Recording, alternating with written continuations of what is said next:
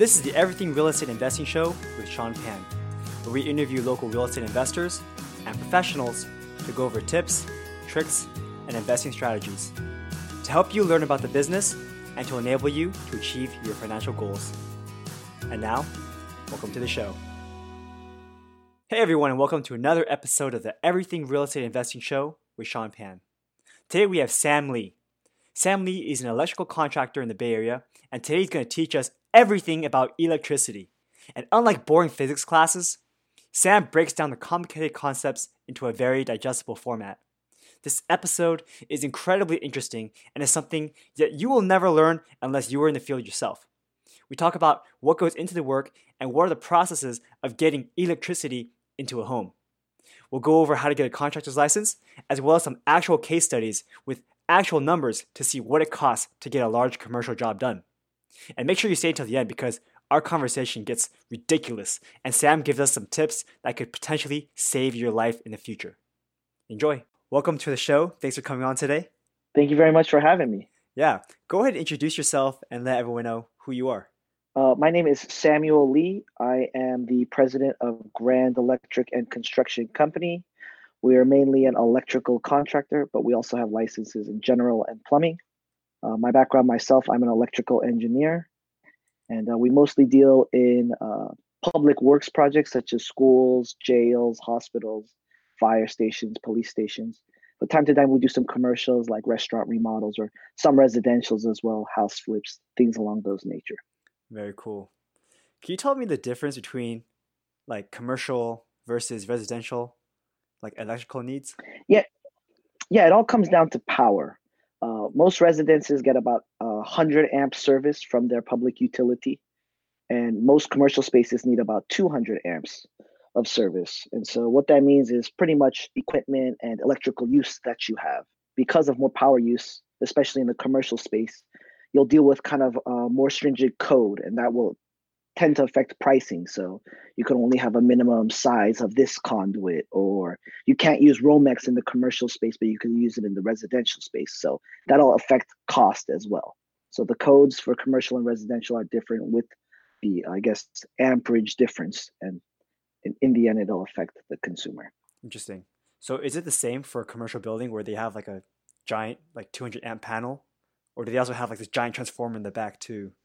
To like, oh, I mean, it really depends how big the business is. A 200 amp panel is probably the same size as your 100 amp panel.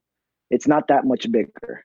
Usually, a lot of 100 amp enclosures, which is like the case, uses a 200 amp enclosure. So the size difference wouldn't make a big difference there. When you start getting up to the 400, 600, 800 amps, yeah, then you're going to start dealing with uh, main distribution boards, which are huge. I mean, we're talking eight feet tall, probably by about anywhere from 10 to even 20 feet with very large breakers the size of like pretty much your entire arm. And then from there yeah they'll break down into smaller sub panels and you kind of go from there. But definitely as you go bigger will you need transformers? Yes if you're getting like a 277 480 service if you need 120 volts for your outlets you're going to need a step down transformer.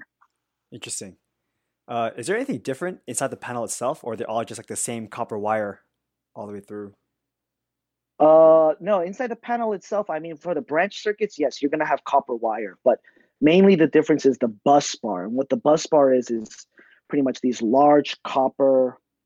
How can I explain it? Like slats almost that carry most of the amperage, and that's what your breakers plug into to get the different phases of electricity. And so the bu- bus bar size differs vastly from obviously 100 amps, which is probably just like two small strips to when you get to like 1000 2000 3000 amps i mean they're as large as your body. Wow.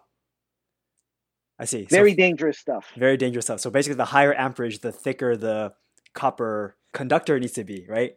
Correct. The conductor for, needs to be larger. Exactly. Right. so for a yeah smaller amperage you can have a thin copper wire but for bigger stuff you need a bigger oh yeah i mean they can go as large as a thousand MCM, which I've never dealt with. Probably the biggest I've dealt with is, is like if you put your thumb to your index finger, that's how large one conductor is. Jeez. And sometimes they need multiple of that. So if you're dealing with 800 amps, you might need two of those into each phase. So a total of nine wires. So two for phase A, two for phase B, two for phase C, two for neutral, and then one for ground.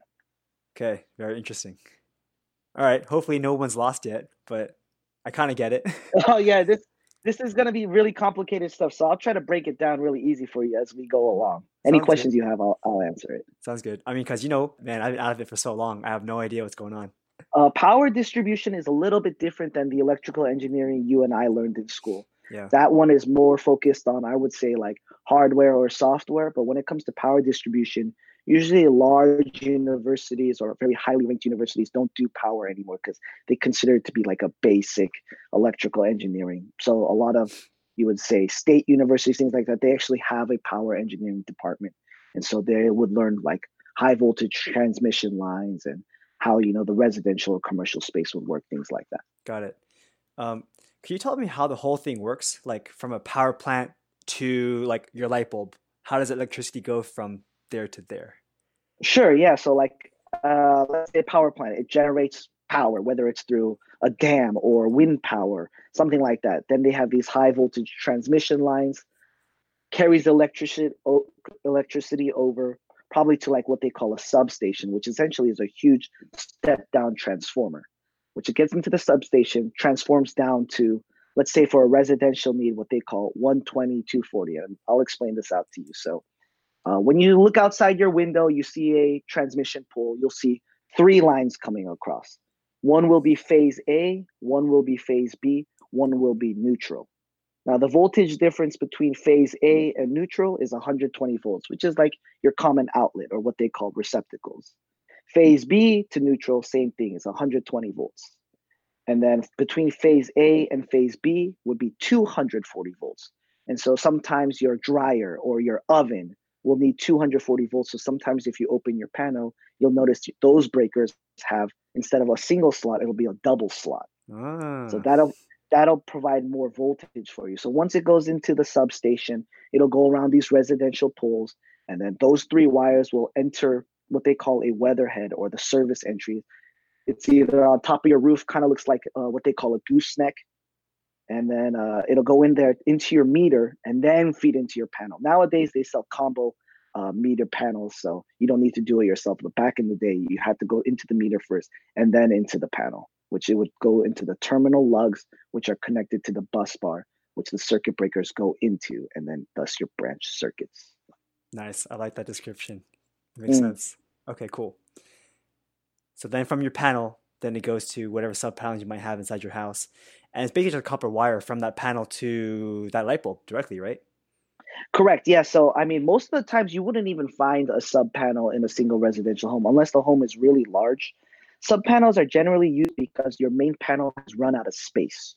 So what you do is you would take a couple of wires out, put a bigger breaker, make a new sub panel somewhere else that's connected to that new breaker, and then whatever those existing wires that were originally there get put into the sub panel and then you could add even more circuits in there. So you really don't see sub panels too much in residentials. If you have it it's just because they were too lazy to upgrade their existing uh, panel. And so that's why you or there's actually another situation or scenario where it becomes a code thing that for a large equipment or something like a multi-tenant unit you know whether it's a duplex trip triplex something like that if they each individually need their own per code that's the only time you'd really use something like that got it so for a single family residential sub panel is basically like an extension cable where like you have one outlet but now you can have like six different ports for your like stuff. Correct, correct. Okay, yeah. got it.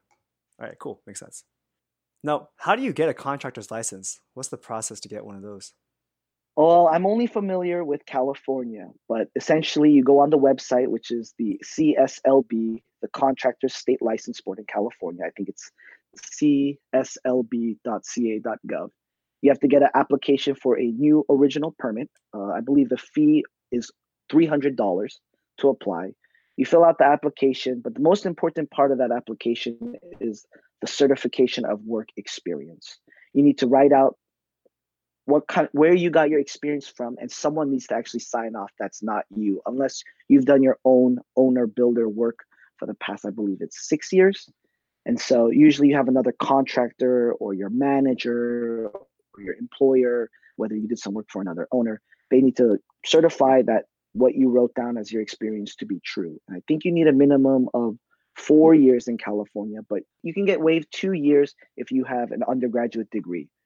And it says that it needs to be part of the same stuff, but I don't believe that to be true. So, hmm, got it. And then after that, they'll probably kick your application back because you didn't write the right date, or they'll tell you to take out some things out of your work experience. You edit it, send it back to them, and then they give you a test date. Uh, the test consists of two parts law and trade. And so each test is about four hours, 80 questions each side, give or take. And so the law portion just covers that you're running a contracting business correctly, making sure pretty much that you don't fail. And then the trade portion is essentially your trade, whether it's general, electrical, plumbing, drywall, painting, blah, blah, blah, that stuff. So once you pass the law portion, actually, you never have to take that law portion again.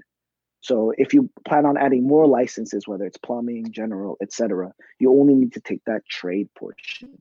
So I usually highly recommend people sign up for a school called Contractor State License School, CSLS, which I have no affiliation to, but I've taken it about three times. So it's a four week process. You go once a week for about two hours, and those four classes cover the law section. So a teacher will go through because the law section is the same for everybody. And then at home, you study your trade section. So they give you some problems and some code, things like that. And so for me, I took my electrical first, passed the law, passed the trade. And then I got my general license. I only had to do the trade. So I just at home study. And the same thing for my plumbing, at home study. Got it. So you have electrical, general, and plumbing. Yes. And then after that, once you pass and you have your license, then you need to get a bond for your company. And that covers pretty much essentially that let's say you did a small construction project and you messed up bad and you don't have the money to finish the project, but you're on hook with the contract. That bonding company will come in to cover the costs. But once you use your bond, another bonding company won't ever bond you when it comes time to renewal, saying that, hey, we don't trust you to do this work, or you have to pay a higher premium. Sure. So that'll happen a lot of times with very small contractors, one or two guy operations that are doing a project for the first time, something like that. Yeah, I mean it's like insurance. Like once you hit your someone's car, you got to pay a higher fee, or they might not insure you ever. Correct. All right. Yes. Interesting. So, how how big is your current team? And you guys focus mostly on uh, the electrical side, right?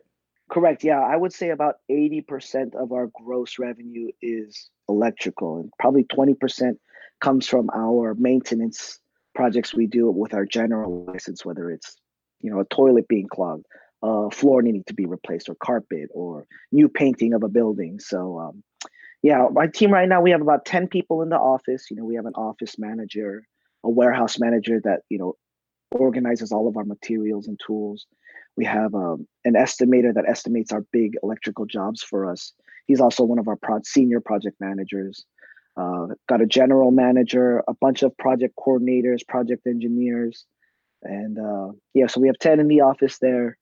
and then on the field, we range between 10 and 20, depending on uh, how many projects we have going on at the time. So we're a union contractor. So at the time, you know, if we're kind of low on manpower, we could pull them out of the uh, union hall and then use them to finish the project. Okay. But we try not to do that because uh, getting a worker out of the hall can be not only expensive, but sometimes they really uh, don't work too hard. So we have to send them back and try to get another one. Yeah, yeah, that's the problem working with unions. I understand that feel. Yeah. Can we do like a case study of a project that you've done in the past? Maybe sure something big, like you said, you did post offices or schools, and kind of go over the numbers um, and like what it took to do the job. Sure, huh? You want a larger project or a smaller project? Up to you. We can do both. Okay. Uh, well, the project I'm working on now is a school modernization. So I work as an electrical subcontractor to a general contractor. I think our portion was about 1.3 million. Uh, what we're doing is we're demoing out their entire existing electrical and putting all new. So new panels, new conduits, new wires, new lighting, new fire alarm, new security, new low voltage. That's like your Cat 5, Cat 6 um, voice over IP phones and things like that. Usually, if our portion is about 25% of the total contract, if it's 1.3, that's about a six or maybe eight million dollar job for the general. So electricity is usually, I would say, the biggest portion of subcontracted work for all major projects. And then, um, yeah, so you know, this project is phased out. So we start with a single building. The kids and teachers get moved out to the portables. Uh, you know, we demo out all the existing wires, cables, conduit, and uh, panels. And then, yeah, we order the new lights, get all the materials, the conduit, the straps, connectors, couplings, and put them in there. And you go building by building. And so, luckily for this one, we don't need to change out the main distribution board. We can use the existing one there. But that also becomes like a really big thing is once you have to take out their existing service. That means whatever the public utility is going into their main panel, distributing it out to the multiple buildings. That one always becomes a rather large and very dangerous work because sometimes you're not allowed to turn off the power. I mean, pretty much you should never touch electrical live, but if the school or let's say in the case of a hospital requires that power to always stay live or maybe they can only give you 10 minutes of power shutdown uh, if you touch it or drop a tool by accident or somehow ground it or short it that's someone's life right there jeez yeah so that stuff is uh that stuff gets nerve wracking especially because you're like working down under it's late at night usually so the students are there uh, you're crawling into a space that's very tight but yet very live in electricity. Uh, pulling these wires are, are, not easy you know? Uh, copper is a very heavy metal and it doesn't bend easy and when you have to pull hundreds of feet uh, you can't even do it with human like hand power after that. You need to use like winches and tools, and only that can pull it through. And the dangers of that is that because it's pulling through a metal conduit, if it's not installed correctly, it'll tear the insulation of the wires. And then now you're going to be, you know, electrifying those conduits essentially. So there's a lot of risk in that kind of work. So that's one of the bigger projects I'm handling. Uh, some small residential pro- projects, you know, there may be between three to five thousand. What it's usually is is like a panel replacement essentially. So, you know, you have an old fuse box, your fuses keep popping out, whatever. You want to go with breakers. Maybe your insurance came in and say, "Hey, we can't insure your home anymore because you're using a fuse box, and that's some old technology." We want to change the circuit breaker. So you'll keep the same amperage from 100 amps to 100 amps. Uh, if you trigger something like, let's say you have a really big home and you want a 200 amp service, that'll trigger a lot of issues with your public utility and the city. A lot of inspections will need to happen because of that. You need to change the wire size coming in from your utility, such as PG&E. Uh, you need to increase, obviously, the conduit size, panel size. The inspectors will be a lot more stringent. That case there. So, you know, usually with a panel replacement, you put in a new weatherhead, a new, you know, service conduit, goes into your meter panel. You try to keep as much existing wires as you can. So you label it, mark it based on the name, the previous naming panel board, and then you just replug it in and it's good to go. But nowadays, uh, with all those electrical fires that you see in a lot of buildings, especially around the Bay Area, like that Oakland ghost ship things, mm-hmm. uh, it really falls on the inspectors. That kind of stuff is like, hey, you guys aren't doing your jobs inspecting these buildings you need to stay more to the code. And so nowadays they have this new product called an arc flash circuit interrupter. So it's a circuit breaker with a little white wire pigtail. What really stinks about these is, I mean, it's really great that it keeps you safe, but a lot of these buildings were wired. I guess the code has changed since then. So back in the day, how people used to wire your home would be, oh, bedroom one, outlets and lights, put it on the same circuit, make that into the fuse box. But with these arc fault circuit interrupters, it doesn't work with lighting. So nowadays code has changed where, okay, all of your lights stay on one circuit. So bedroom one and bedroom two's lights are on one circuit. And then bedroom one, bedroom two's receptacles are on one circuit. And then for the bedroom one, bedroom two outlets, you can change that into an arc fault circuit interrupter. Thus you, you know, you're, I guess, uh, how can I say?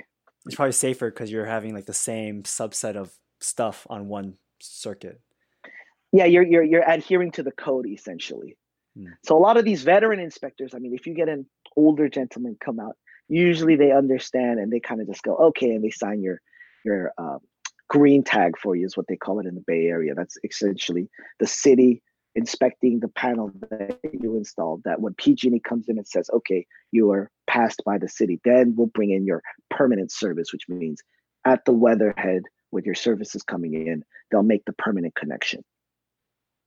Mm-hmm. So those are, I guess, two right there. Those ones, you know, it's pretty cheap. I would say uh, panel is like 100 to 200 bucks. Each breaker might be like 20 bucks. You know, there's different panel sizes too. You know, you can get a combo with a meter. Those I would highly recommend in a residential getting a combo. Uh, you probably don't really need more than 30 circuits, which is pretty much 30 breakers or at least 30 spots. Um, sometimes it'll only come with 20. Sometimes it'll only come with 10 on older stuff. Uh, you can get up to 42, which is a lot. I really don't imagine anybody having that, but don't get me wrong, I've definitely seen it. Sometimes you just have a ton of lights or a ton of outlets or, you know, maybe a five bedroom home, something like that. And you might even need a sub panel because of it, just depending on, on your needs. Or maybe you have a lot of equipment. Maybe you're using an electric dryer, so you're using a two, point, a two pole breaker there, which is, you know, one of those switches that instead of a single slot, it'll take two slots. Or maybe you're using an electric stove. That's another one there. Electric washer, another one there. Now you're running out of space, so different sizes will. Uh... Anyways, back to the uh, whole so, pricing. So wait, situation. why do we why do we need um why do we need a 200 amp panel in the first place? It seems like you can just have a 100 amp panel and just have a bunch of sub panels and you're good to go. Not necessarily. So you can have a bunch of sub panels, but if your total usage goes over 100 amp, your whole building will essentially break. Not oh, break, but it. your your service will pop essentially. So you have to turn everything on again, and you can't turn on your dryer and washer and stove and lights and outlets and blow dryer all at the same time. It can't handle that kind of load, and so your main 100 amp breaker will pop, and so it'll tell you, hey, you're going over my limit, which I can go. So, so essentially, you need a 200 amp. Right. So essentially, the only main reason to have a sub panel is so you have more slots. That's basically it. That's pretty much it. Yeah. Okay, got it. Okay, makes sense. So yeah, let's go back on pricing. Uh, I'm just wondering. You said 1.3 million. That's how much they're going to pay you to do the work. Mm. What is the most like? What's the most expensive part of that job? It would be, I would say, single would probably be the materials, especially the lighting package. Uh, nowadays, California is really turning green, so you have to, you know, adhere to Title 24, which is like a low energy cost savings, you know, better for the environment. And so they'll go with LED lights that have dimming options so you can control how much power is coming in. They'll need to have occupancy sensors, daylight sensors, so it'll read the light coming in through the window and lower the lighting accordingly. You know, they need to be all controlled by a lighting, pa- uh, like a lighting panel. And so lighting always comes out to be like for this project here, I think our lighting package was 300,000 of a 1.3. That's a good 20, 25%. That alone was there. And then the distribution will probably be about 100K. That's like your um, main power coming into your main panel. Labor is always a lot too, obviously. I would say about 50% of that cost is labor, especially when you're doing public works project and, and they have a what they call a project labor agreement, which is just a fancy word for a collective bargaining agreement. The union comes in with the school district or whatever, the owners group, and they make an agreement that says, yeah, you can only use union workers to do this work. Why a lot of public entities do this is because they're afraid of these unions. What the unions do is, all right, you don't want to use unions, then we're going to strike your building. We're going to protest outside for days, months, because we get the money that you know when you pay the worker a portion of that goes to their union and they keep this emergency fund that you know when you hear about these teacher strikes or hotel worker strike that they're not getting paid enough that's where they're getting their income from is they've been saving it up over time to essentially cause a big media storm that people don't want to have that kind of publicity. So labor is a big portion of that. And then the rest goes to pretty much overhead and profit you know your project managers all your office supplies things inside that's your overhead there. And so with public works it's very hard to hit i would say even 15% profit. You're probably looking at about 10% profit. And say you're running out of work and your guys really need work your company needs work and you've been losing your bids you might even bump your you know profit down to 5% just to get a job, just to get people working, just to move your business forward. Because when you're running out of work and you have to pay people and they're not working, they start finding other jobs. You start getting smaller projects because you can't handle bigger projects. And it's a, yep. it's a tough downhill battle. spiral. Yes. Now, I want to ask you, how long does it take to do a project like that? Uh, this project will probably take us about one year. So in the beginning, for the first three months, there's a period what they call submittal review. That means uh, most of these projects they look for a certain specification that you need to conform to. Whether it's like you can only use three quarter inch conduit, you can't use half inch conduit, and so and it can only be American made. So the products you plan on using, you need to get their spec sheet submitted to the architect and engineer and need to review it and you know kick it back to you if you need to fix anything so all the lights all the kinds of wires you'll be using all the straps conduits their connectors every single thing needs to be reviewed and imagine for the general and architect they're looking at everything else including the plumbing you know the roofing uh, the floors concrete asbestos hazmat all that stuff they have to go over all that so that's the first three months there and then um, after that, you start with roughing, and so, or actually, you start with demo. So whatever's existing, you tear it up. The drywall, the lighting, the you know T-bar grid ceiling, the floors, that all comes out. Then you start with the rough-in. What the rough-in means is all the walls are exposed minus the studs, and you start running your conduit and your plumbing through them. Once the rough-in is done, the inspector comes in, checks it out, says everything's good to essentially their spec sheet, you know, what we su- submitted our submittals on. And then from there, you can go right into wiring. And so while you're wiring, the drywall guys can come in. they start putting up their drywall. Then you can start putting in your devices, whether it's like a horn and strobe for fire alarm, or your light fixtures in the T-bar grid, or your low voltage data outlets, which is you know essentially your Cat six outlet in your wall. And from there, you put all the covers on. They start painting, and uh, that's usually how the project goes. And then so a lot of times with like let's say roofers. You can't really go into that project until, you know, we mark all the stub ups and it can't be raining. And then when the floor guys come in, nobody can go in there because the floor guys are working. So no one can step on the floor. Everybody's got to get the hell out. Or especially with the drywall guys are sanding, you usually don't want to go in there. Why? Because it's just, it's just a goddamn a lot of dust that you're breathing in and coughing. It's getting in your eyes. Or you don't ever want to mess with the insulation guys too, because all that fiberglass comes in. So there's kind of a schedule that you follow in terms your general should set that schedule out for you but everyone understands it but if you fall behind in your project where let's say the drywall guy comes in early or the insulation guy comes in and i didn't finish my portion of the work i'm on the hook for that cost to open it up put my stuff in and then i have to pay those drywall or insulation or painting guys to come back and make it look good again. So you have a strict schedule you need to follow that people are hanging onto each other. And uh, yeah, it sucks because sometimes the general that you work with does a really poor job of scheduling and it just affects everyone. And that's where projects really go bad. And so I told you that story where it's like, you know, when you sign up for a contractor's license, you have a small bond. I think it's only 15,000 for you to start off. You mess up a project, you're covered for that much. But when you start messing up $50 million projects because you haven't scheduled it correctly, I mean, that's your whole life on the line on. I don't want to talk about this other project that we were working on, but that general contractor had another project going on. They got kicked out by the school district and they're on the hook for 50 million. No way. And so and so once the bond company comes in, that means all of their other work has to stop as well. And so you can only finish what you have in your hands. You can't go out and get a new job and plan for the future. You can only finish everything that you have first and the bond company controls the money going out to your subcontractors and accepting it from whatever owner that you're working with. And after that, once that's done, then you can go out and get a new job. But when you go out and get a new job, you need a new bond. Oh, wait, you used your $50 million bond?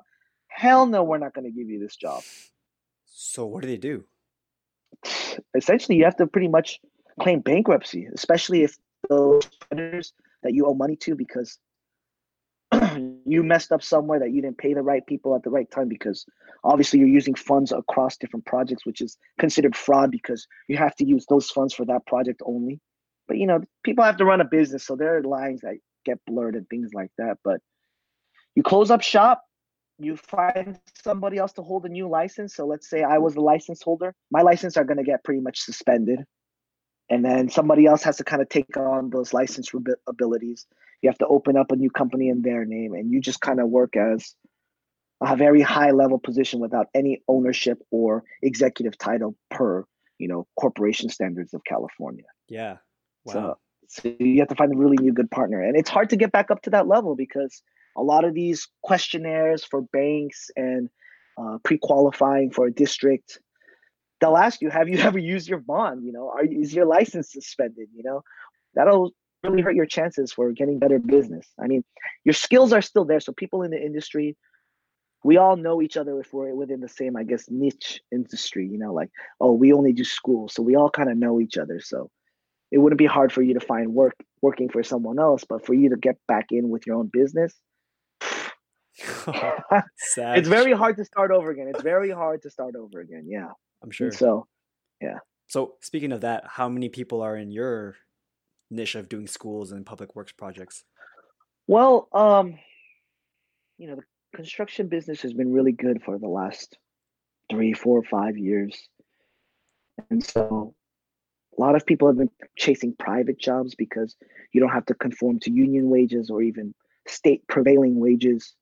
Uh, the only bad part with private is sometimes they don't pay you. But nowadays, because money is so good, yeah, people are paying out. So we probably only bid against sometimes only one electrical subcontractor on a project. Sometimes it can be 10. More recently, it's been growing just because everybody's hesitant these days in these market conditions. Yeah, you know, the Dow's doing really well. You know, you can tell that it's coming back up. And so we're all still doing really well. But slowly but surely, everybody's kind of freaking out. So they go back to the public sector where money is guaranteed by the government. They must pay on a certain day because that's essentially bonded money that was approved by lawmakers through voting processes. So they've set aside this money for those projects. And so once things are really bad, where there's no private construction going on, I mean, we can pot- potentially go against 30 different companies. Gotcha. So there's a lot of different people out here. And you know, people like to cut corners by not paying their workers a certain wage amount. That'll help them win bids. But if they get caught, they'll pretty much, like I said, not have any, I guess, future doing any more work like things like that. So it really depends. Uh, relationships help a lot, uh, especially if you worked well with a general contractor or a specific owner and you didn't delay the project, your price was good if they don't need to bid it out, they'll just come back to you and keep using you. So for us in the post office, we've done a really good job where uh, they keep contacting us for more work, and that's kind of the um, I don't want to say direction that we're going, but we want to expand in that area where we're doing maintenance work outside of electrical, and for these other electrical projects where we have to bid. Uh, you know, sometimes we get really lucky and people just put our names down. They get prices from other people and say, "Hey, can you beat it or can you do it? If not, then you know we just send them a letter say, hey, we withdraw from this bid. So sometimes they just don't trust other people. They just get their prices, but they still want to use us, and so that helps a lot in the relationships with yeah. whom you work. That makes sense.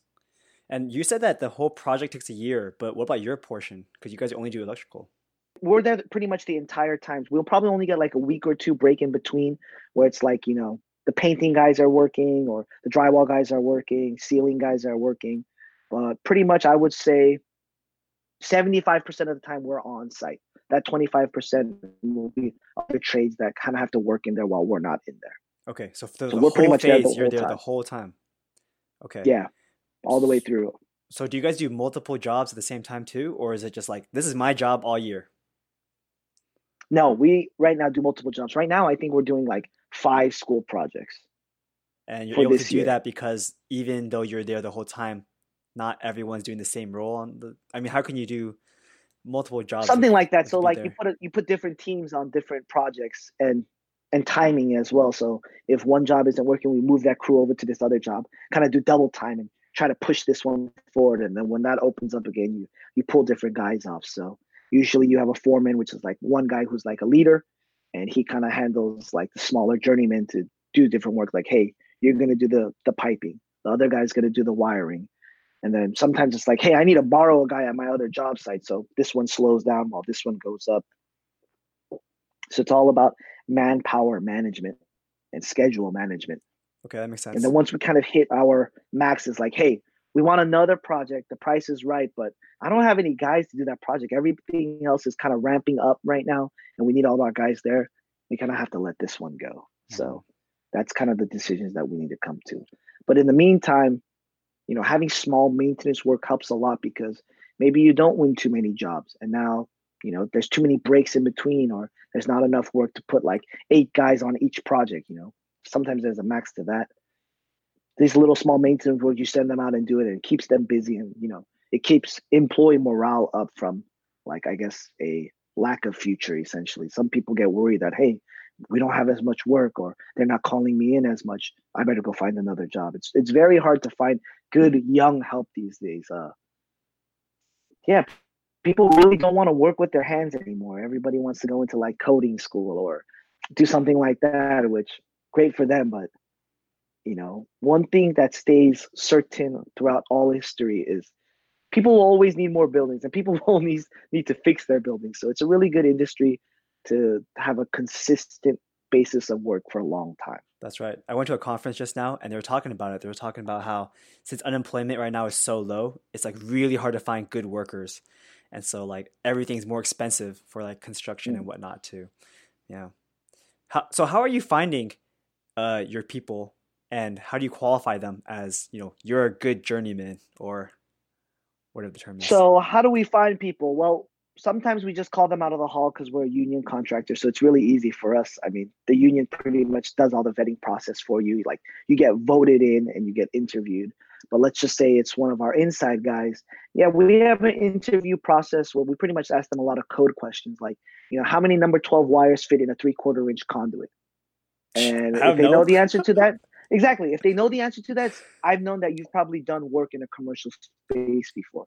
Then I'll ask you, all right, here's a half inch EMT pipe. I want you to bend it and show me what like a offset box bend looks like. And you can physically see them do that kind of work. And, you know, we'll always give them trial periods like, hey, start with us, you know, three months, we'll pay you a little bit under what you want to make. And then if you can prove to us, then after that three months, you'll get what you want and we can keep working from there you don't need too much knowledge of electrical itself. In the beginning it's just moving some material over carrying boxes you know holding things while the real electrician does work a lot of labor stuff you know because you need to physically see them and watch them do the work and then they'll let you try it and you kind of learn from there. So that's going really from the bottom up is like learning the material like going into the warehouse ordering things at home depot bringing it to the job site seeing what they're used for how it's used you know that's kind of how we train people. So, what age do you usually hire?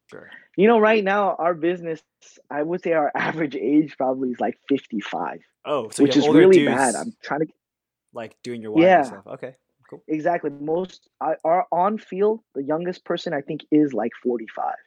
Like I said, people just don't want to work with their hands. So either people just stay unemployed or they'd rather work at somewhere like McDonald's or something. It's you know you can't be you need to have some education, like at least a high school degree to do this work, you know, basic math. Um, a lot of people have a stigma that electricity is dangerous. And it is dangerous, but if you know what you're doing, it's just as risky as I would say driving a car. You know, if you have the skills, and you took, you know, the time to learn the knowledge, it shouldn't be dangerous, especially you shouldn't be really working on live electrical at all. Um, but that's another story. Okay, cool. So they don't need any certifications or anything, right? As long as they can do the work, good to go. Uh, labor wise, yeah, you don't need a certification. Once you start doing real electrical work, which is like wiring, and what I mean by wiring is like labeling that wires and doing branch circuits. So there are things you can do in electrical to start saving you costs that if you have, I don't know, let's say 10 branch circuits, you can stick all of those wires into one big tube and start branching them out. And so only really veteran electricians can do something like that because it'll take a lot of math to figure out like how many wires can I fit in this conduit? Where do I like break off of?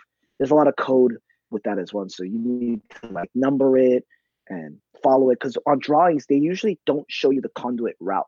All they show you is, hey, here I want an outlet here. You figure out how to get the pipes and wire here. And so it starts getting really confusing, you know, like yeah. where does this one go? Where does that one go? You know, how many can I put on here? What else do I need to bring through there? So uh, I would say you probably need at least five to ten years experience to start handling something like that. Just on job knowledge. What happens if your wire is too short? Is there a way to make it longer, or you just like start over? So, if you're doing very large wires and very long runs, if you're short, unfortunately, you're fucked. what about That's, residential?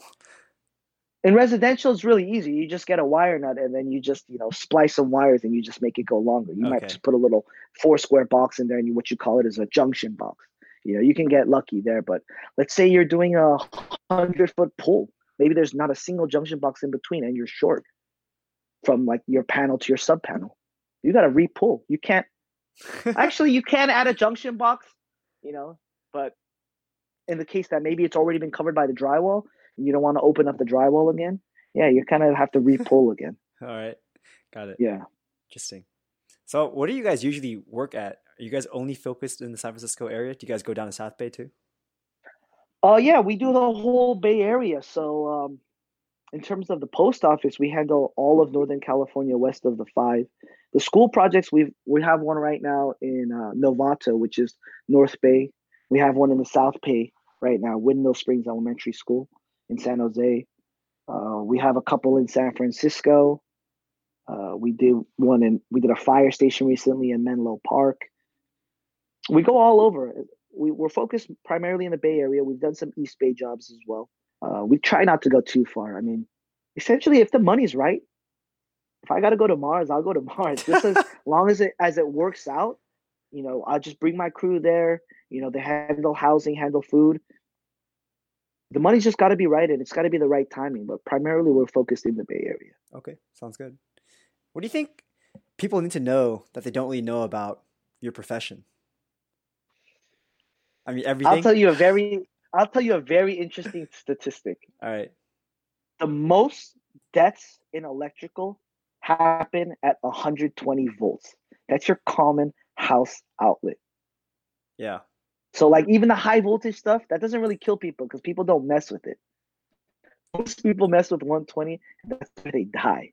Yikes. So pretty much don't try not to touch anything live electrical. If you see a wire, just assume that it's it's on and just stand away from it. If you're not a certified professional, I mean, maybe you've worked in electrical for so long, you've seen these guys do it. Oh, I can do it too. No, that's that's causing a fire hazard for someone else. That's someone else's life on the line. You can even tell a guy, "Hey, go turn off the breaker. I'm gonna go mess with this switch or outlet." Don't even trust the guy that you're sending. You can trust no one when doing this work. You need to make sure you yourself are safe. Jesus. So, and then number two, actually, this will help. I think your listeners the most amount of money. Anytime you have an electrical issue, the first thing I personally would do is call your utility, PG&E essentially. Half the time it's actually something wrong on their side, whether uh, a tree landed on a power pole, so one of the phases got knocked out. That's why like half of my lights work, but the other half doesn't. Something's wrong with my electrical. Let me try call an electrician for two hundred dollars to diagnose it, and all he's gonna do is tell you to call PG&E. I can't do anything about it. So call PG&E first. They don't charge you at all for calling PG&E. You just tell them it's an emergency. Hey, half my lights are out. You know what are we gonna do? They'll send somebody out there. And if they realize, hey, it's not us, call an electrician.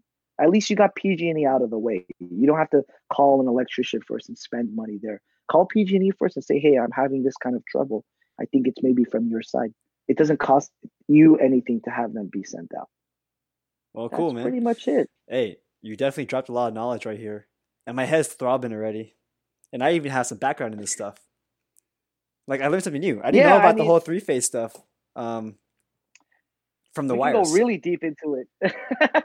well, actually, the wires coming from residential is only what they call single phase, since it's pretty much two hot wires and a neutral. And then if you want three phase to come into your building, you'll notice some poles have these big, large, square or round boxes, and that's their step. I don't want to call it step down transformer, but it's a single phase to three phase transformer. And so then you can get your commercial three phase things there. I was going to talk got more about it, that one, but I think that your viewers are going to be a little more. It's heavy electrical engineering, and even electricians they don't really understand this as well. You know, electrician is a trade that you know installs electricity, but when it comes to understanding the knowledge of electricity, only electrical engineers can really understand that stuff. So the fact that you're telling me you're having a hard time, even when I first started too, I was having a hard time understanding. So, you know, none of my workers, if I had asked them, hey, like, let's change this 480 down to 277, oh, uh, they'll they'll know that, but like maybe let's change this 208 timer into a 120 timer. They'll be like, oh, I don't know how to do that. And so you have to kind of that's why you know most contractors they just follow what's on the drawing they cannot design themselves that can only come from an engineer so luckily i have that background and i can understand it but most people wouldn't understand that. Got so, it. So to clarify well, we won't go into it. everything that's coming out of my outlet right here it's a 120 volt outlet and it's either from that a a line to neutral or A that b line to neutral exactly. And then Which I guess- black and a white or red and a white. What so what do two 240 volt uh, outlets look like? Are those like giant circular ones with the three prongs? Exactly. Oh, okay. Three prongs or sometimes four prongs so what, why would it have four prongs? Is so black and red which is you know between phase a phase b you have your neutral which is your white and then you have a green which is your ground. So sometimes there'll be four prong. Oh okay got it. So phase so it's red black uh white white and, and green. green. Okay got it. So green is So your ground regular neutral is white red is phase a and black is phase b or vice versa. Oh yeah black got is it. phase a red is phase b white is neutral green is ground so your outlet right in front of you or whatever that'll have usually a black wire a white wire and a green wire mm, got it So if you look at the prongs as well, the left one should be black, right one should be white, and the bottom one should be um, green. But then actually, I think actually the right side is is black.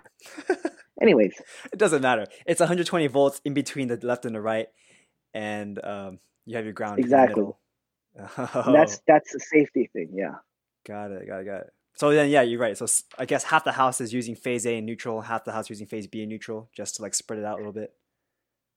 exactly. Um, and then you have obviously the stuff that'll use between phase A and phase B. So you'll see, a good electrician should be using the corresponding wire colors to that. So all your phase A stuff would be black, all your phase B stuff would be red.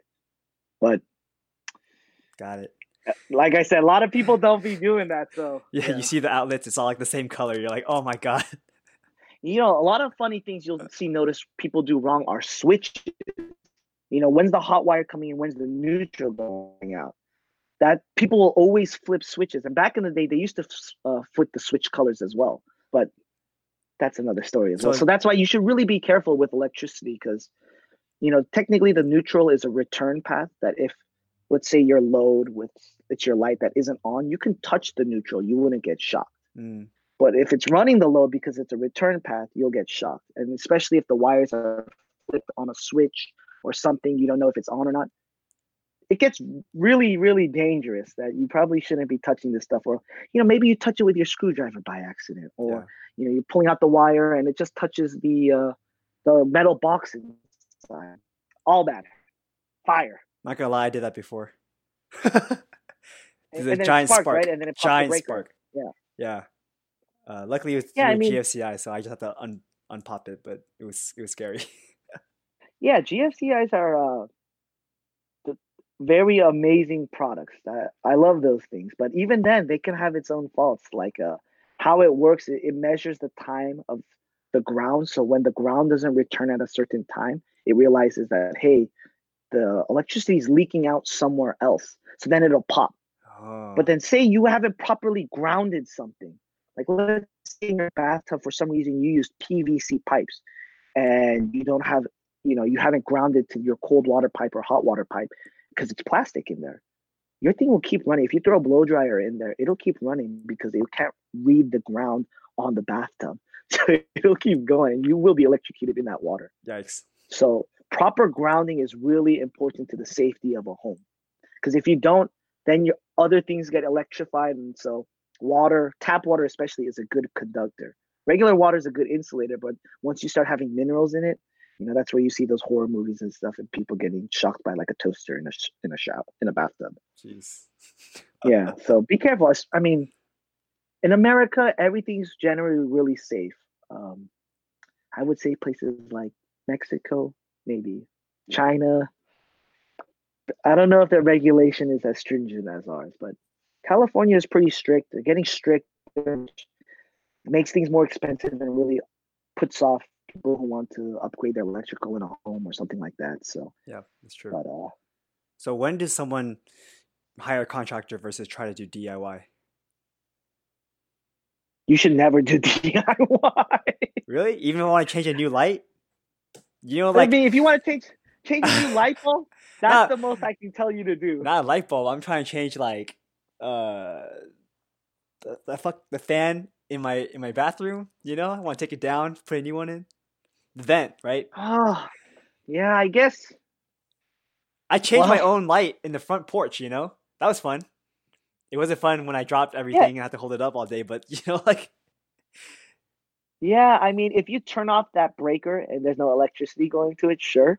Just make sure that you know which hotline is touching the hotline of your fixture and which is going there. But I really wouldn't recommend it because people tend to get confident saying that, oh yeah, I've replaced lights. Oh yeah, I, have done this vent fan, no problem. And then you start getting some complicated products like I don't know if your bathroom vent had this, but sometimes they have like a high speed lead and a low speed lead.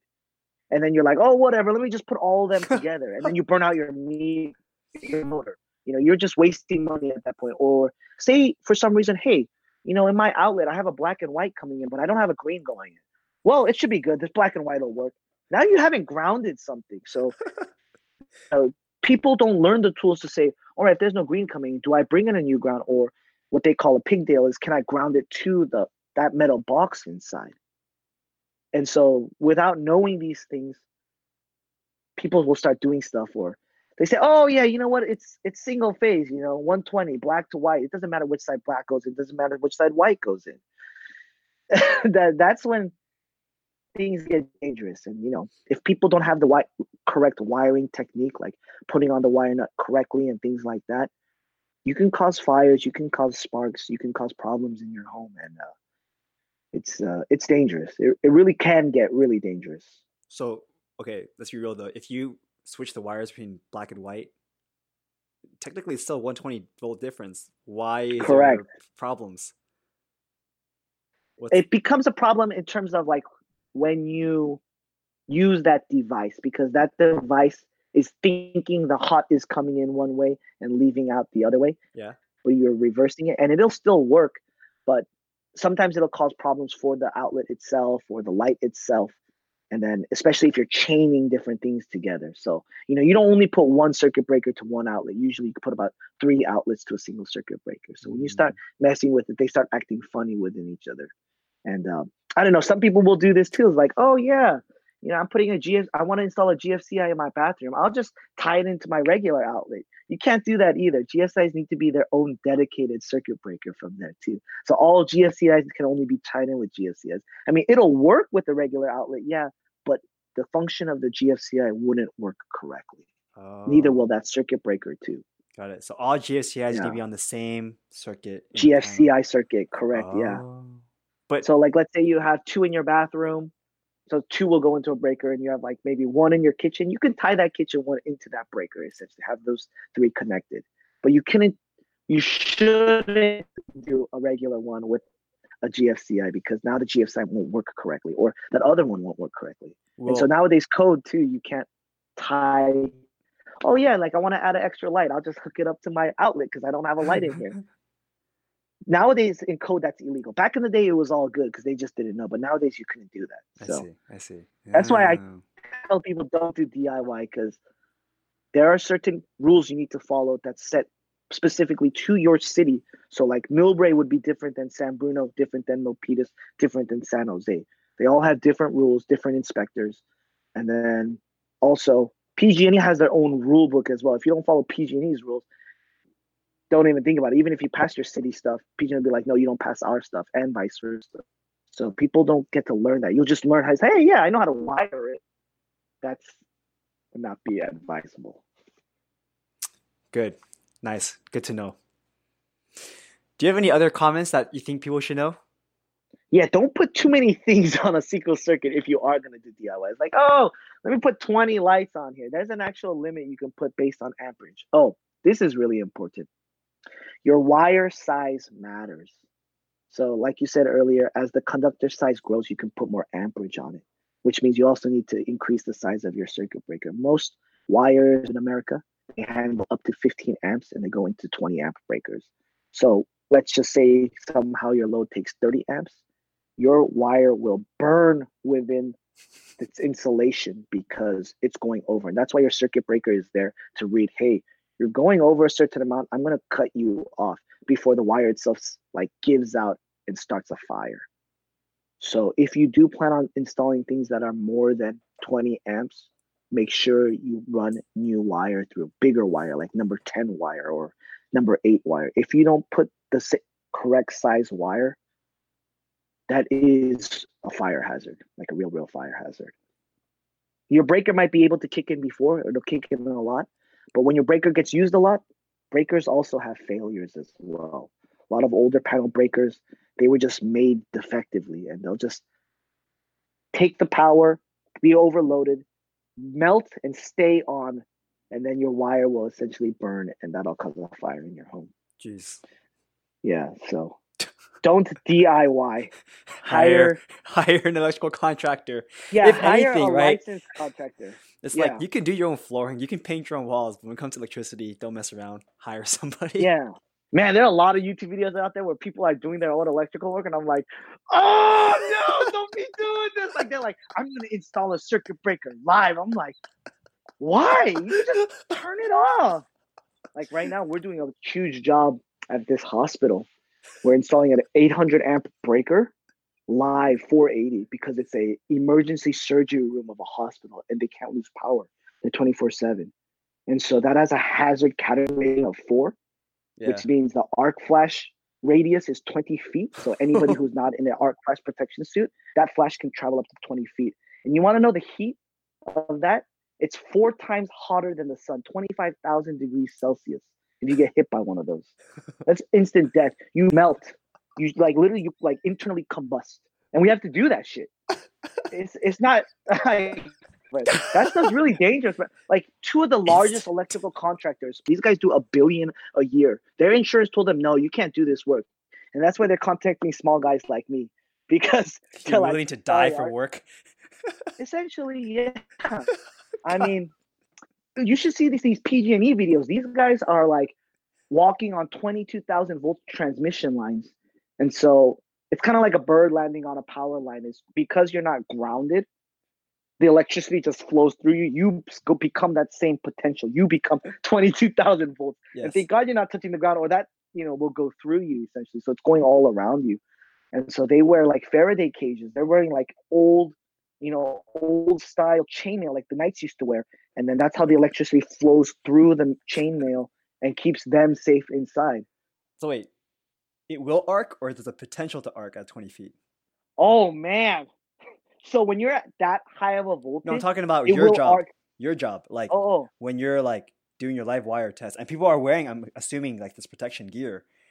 Like the only time it'll arc is if you drop a tool. Oh. Somehow you short the system and that that'll blow up. It, it shouldn't arc. I would say an arc potential is like 0.01%. Got it. But that 0.01% can happen if something forces it. So yeah. if I drop a tool or I touch in between the wires, oh yeah, you'll get fucked. And then you die. And like, yeah. So, oh, if you're really in an emergency dire situation where you have to touch electrical to either turn it off or something you need to rip a wire out, your life is on the line lift your left leg and only grab with your right arm because the electricity will flow through your right side away from your heart on your left side. So never touch electricity with your left hand or your left foot. Just in case you have to touch live, lift your left foot up and grab it with your right hand so it goes through your right side. And if someone needs to take you off, make sure they drop kick you because if they touch you, then both of you guys become electrocuted. So get a running start and have them drop kick you off of it. Got it. Yeah. And then another good two another good tip is never grab wires with your palms facing out. I would say palms facing in. So if you do get shocked, when your hand muscles contract, you get pulled back to you. When you go there and you grab on, then your hand muscles contract and you grab onto it. So, jeez, yeah. Have you gotten shocked yet? Yes, I've been shocked by 120. So um, this was a defect by a uh, by the lighting supplier. What they did within the light is they swapped the neutral and the ground wire in it. So I'm installing the enclosure, you know, the, the case essentially, and it's just making this loud buzz, and I'm feeling the electricity through my body. So I'm like, what the fuck is going on? Like, did I ground this incorrectly? I'm looking at it, I'm like, no, you know, black to black, white to white, green to green. And then you just hear popping, like pop, pop, pop, buzzing, buzzing, and, and, and you feel the electricity going through, and you put your tester on the case itself, and it's going off, and you go, what the hell's going on? And so that ended up being like a thirty thousand dollar mistake on the uh, the lighting supplier. They had to provide me all new uh, lights, which was like about twenty five G's, and then I told them I'll do the work for them, but you know it's a back charge because you guys messed up on your on thing, and it's like a factory defect warranty. Is you have to pay me to do the work too. I'm not going to do it for free, so they had to hire another guy to do it, and so that cost them another like ten G's right there too. Jeez.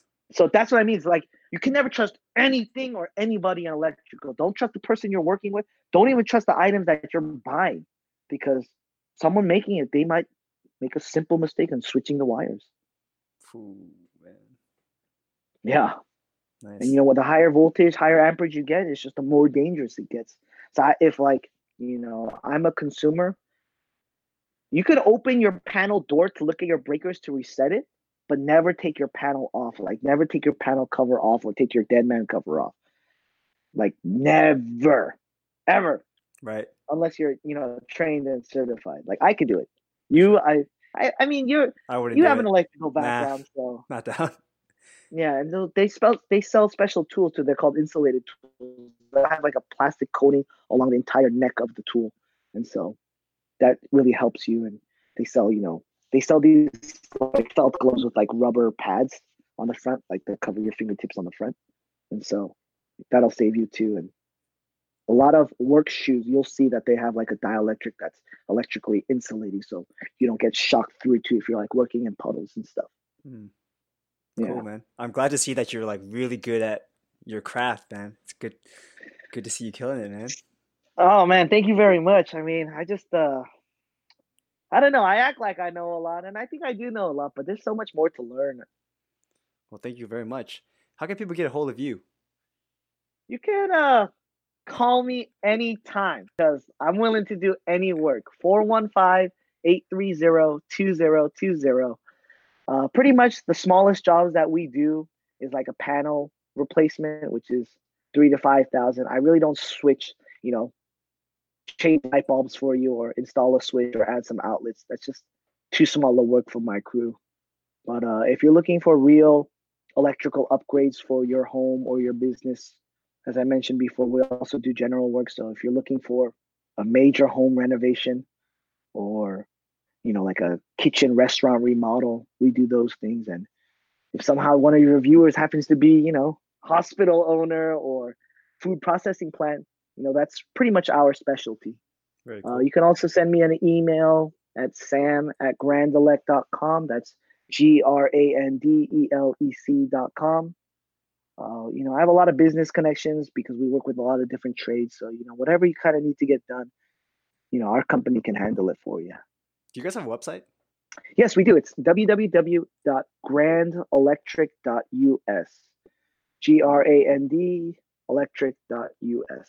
All right. And so you'll see all of the commercial projects that we've done on there.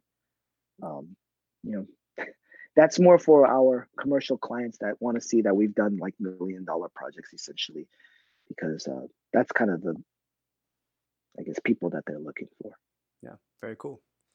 All right, man. Well, thank you so much for your time. I really appreciate you telling us everything that we need to know about electricity. I'm sure everyone's going to have a great time listening to this and just be like, wow, I learned so much today. It's like I'm back in school.